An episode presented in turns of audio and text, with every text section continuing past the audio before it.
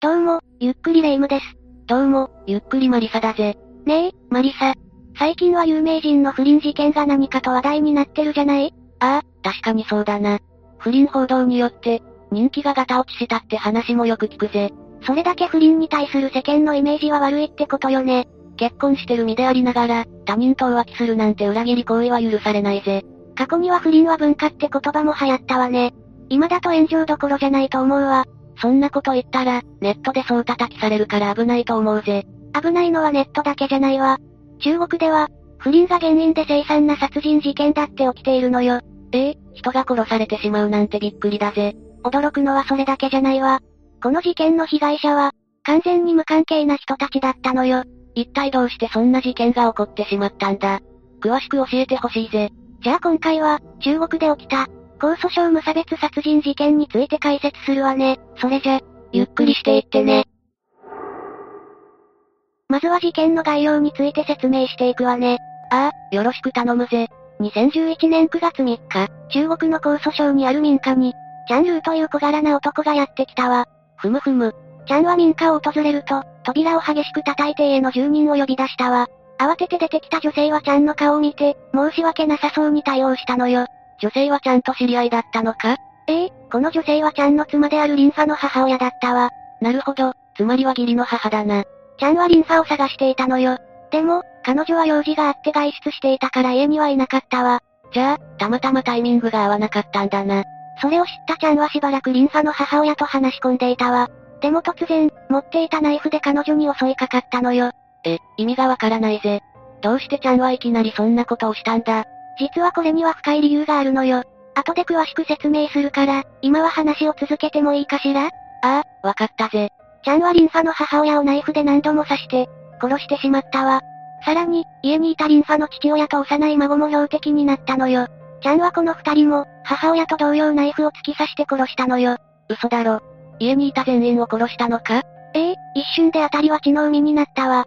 そこまで躊躇なく人を殺せるなんて信じられないぜ。まるで映画やドラマの中みたいな展開よね。フィクションだと思いたいが、これは実際の事件なんだよな。しかもちゃんは、この後も強行を続けたわ。騒ぎを聞きつけた隣人たちもナイフで次々に攻撃していったのよ。うう、見境なく人を襲うなんて恐ろしすぎるぜ。完全に我を忘れているわね。ちゃんは周囲の人も含め、7人もの人間を殺していったわ。一気に7人もナイフで殺すなんて、寒気がするぜ。この時に殺された人の中には、双子を身ごもっていた妊婦さんもいたのよ。そんなことしたら、赤ん坊まで死んじゃうじゃないか。ええ助かる見込みはゼロだと思うわ。しかもちゃんはこの後、なぜか家に戻って夕飯の支度を始めたのよ。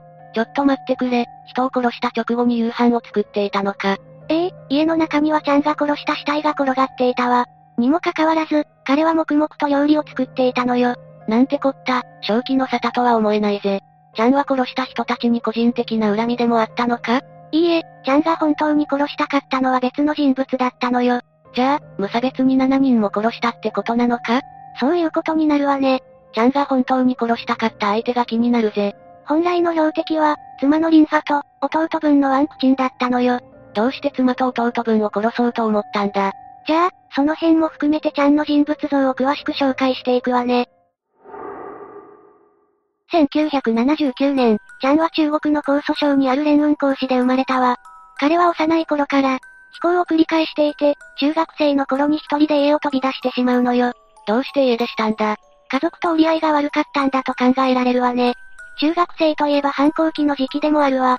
喧嘩の弾みで家出してしまったのかもしれないわね。だが、そんな年齢で独り立ちするのは無理があると思うぜ。働き口を探すのだって、大人と比べてかなり苦労するじゃないか。マリサの言う通り、まだ未成年だったちゃんは学歴もコネもなかったわ。門前払いされて職探しがなかなかうまくいかなかったのよ。やっぱりそうだよな。でも、お金を稼がないと暮らしていけないわ。ちゃんは日銭を稼ぐため、肉体労働にも挑戦するのよ。でも、体格に恵まれていなかった彼は限界を感じたわ。体力勝負の仕事か、慣れない人にはきついだろうな。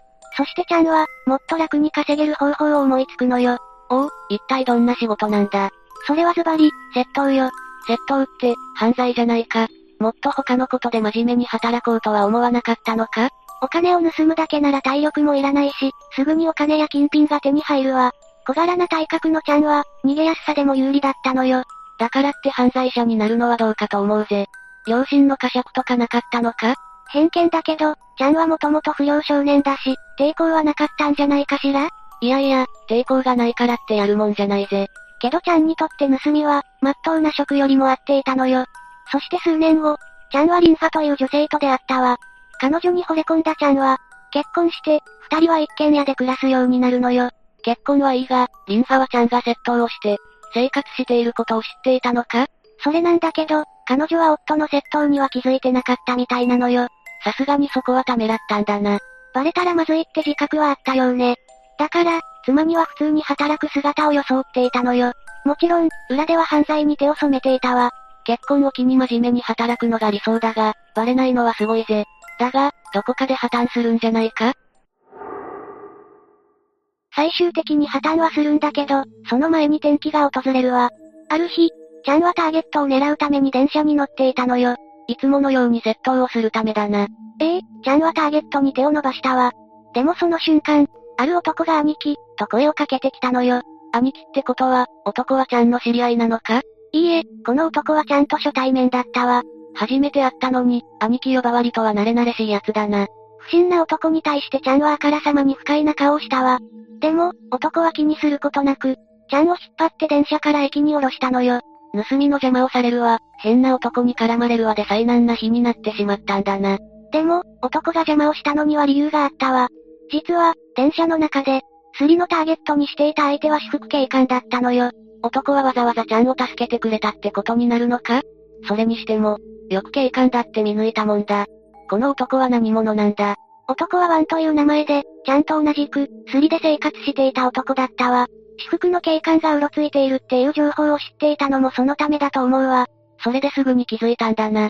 ワンが止めなければ、ちゃんは逮捕されていたかもしれないわね。じゃあワンは、ちゃんにとって恩人じゃないか。ええこれがきっかけでちゃんは年下のワンを弟分として、可愛がるようになったわ。一緒に窃盗をするようになったのよ。世間からすると迷惑でしかないが、気があったんだな。仕事だけじゃなく、生活も共にするようになったのよ。ちゃんは、家のないワンを家に呼んで妻に紹介し、一緒に暮らすようになったわ。じゃあちゃん夫婦とワンで3人暮らしになったってことだな。ちゃんは世話好きな性格で、家がなくて困るワンを放っておけなかったのよ。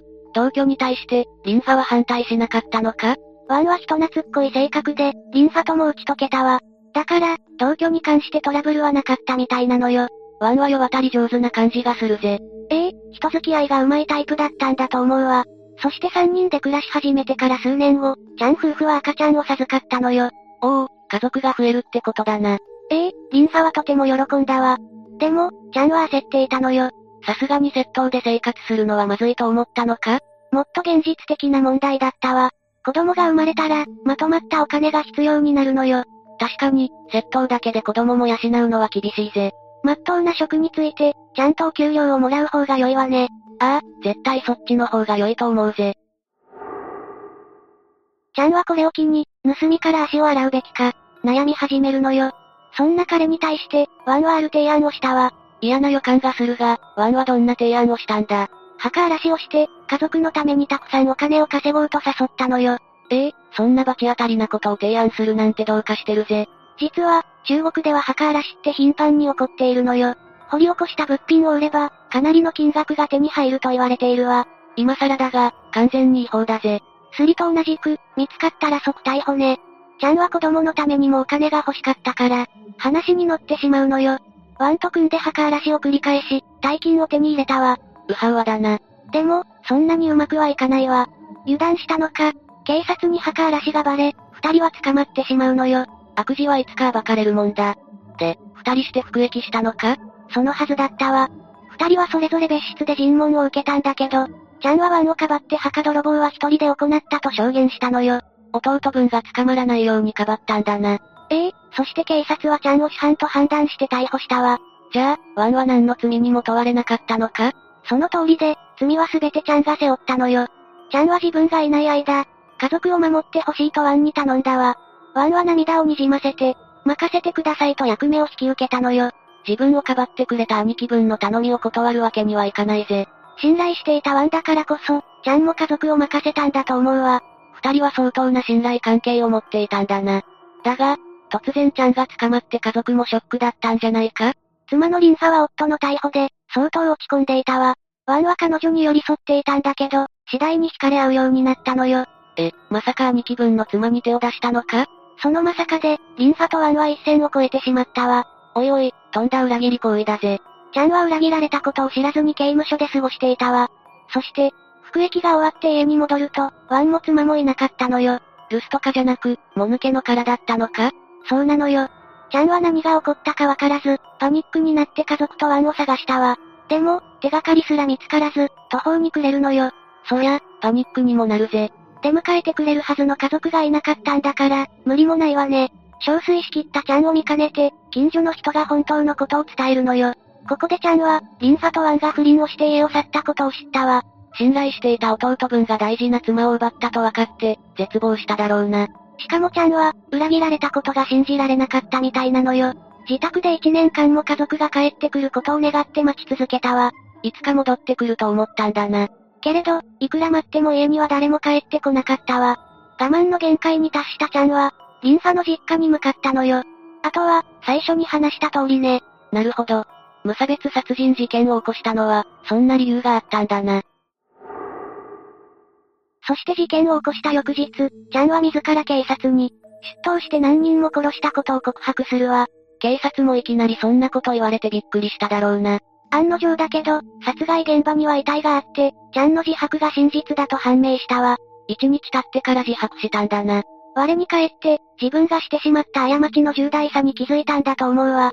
それにしても、ナイフで7人も殺すなんて凄まじいぜ。しかも、ワンとリンファは無事だったんだよな。そうよ、被害に遭ったのは無関係の人たちだったわ。その人たちも不倫の巻き添えで、殺されてしまうなんて、思ってもみなかっただろうな。あまりにも理不尽だし、被害者の遺族も納得できなかったと思うわ。ああ、そうだと思うぜ。不倫が許せないって気持ちはわかるが、それとこれとは話が別だ。ちゃんをかばうつもりはないけど、裏切られた絶望は、それだけ凄まじかったんだと思うわ。それこそ、無差別に人を殺してしまうくらいにね。そうだとしても、当事者たちで話し合って解決してほしいぜ。その通りだわ。ちなみにちゃんはこの事件後、2011年12月14日に行われた裁判で、死刑が言い渡されたわ。そして2012年9月5日には刑が執行されたのよ。以上で、今回の事件概要の解説は終わりよ。マリサはどう思った不倫は周囲を不幸にするってのは聞いたことあるが、まさか殺人事件にまで発展するとは思わなかったぜ。ええ恐ろしいわね。しかも今回は、弟分に妻を、奪われてしまうという形だから余計にこじれてしまったんだわ。確かに、全く知らない他人と不倫されるよりダメージがでかそうだぜ。だが、どうしてリンファはワンと恋に落ちてしまったんだろうな。夫が逮捕された悲しみと寂しさはあったと思うわ。そこに、人懐っこいワンが割り込む形になったんだと思うわね。刑務所にいる夫よりも、そばで支えてくれるワンが良かったんだな。でも、ちゃんがした過ちは許されることじゃないわ。たとえ不倫されたとしても、怒りに身を任せて他人を傷つけてはいけないのよ。私もレイムと同意見だぜ。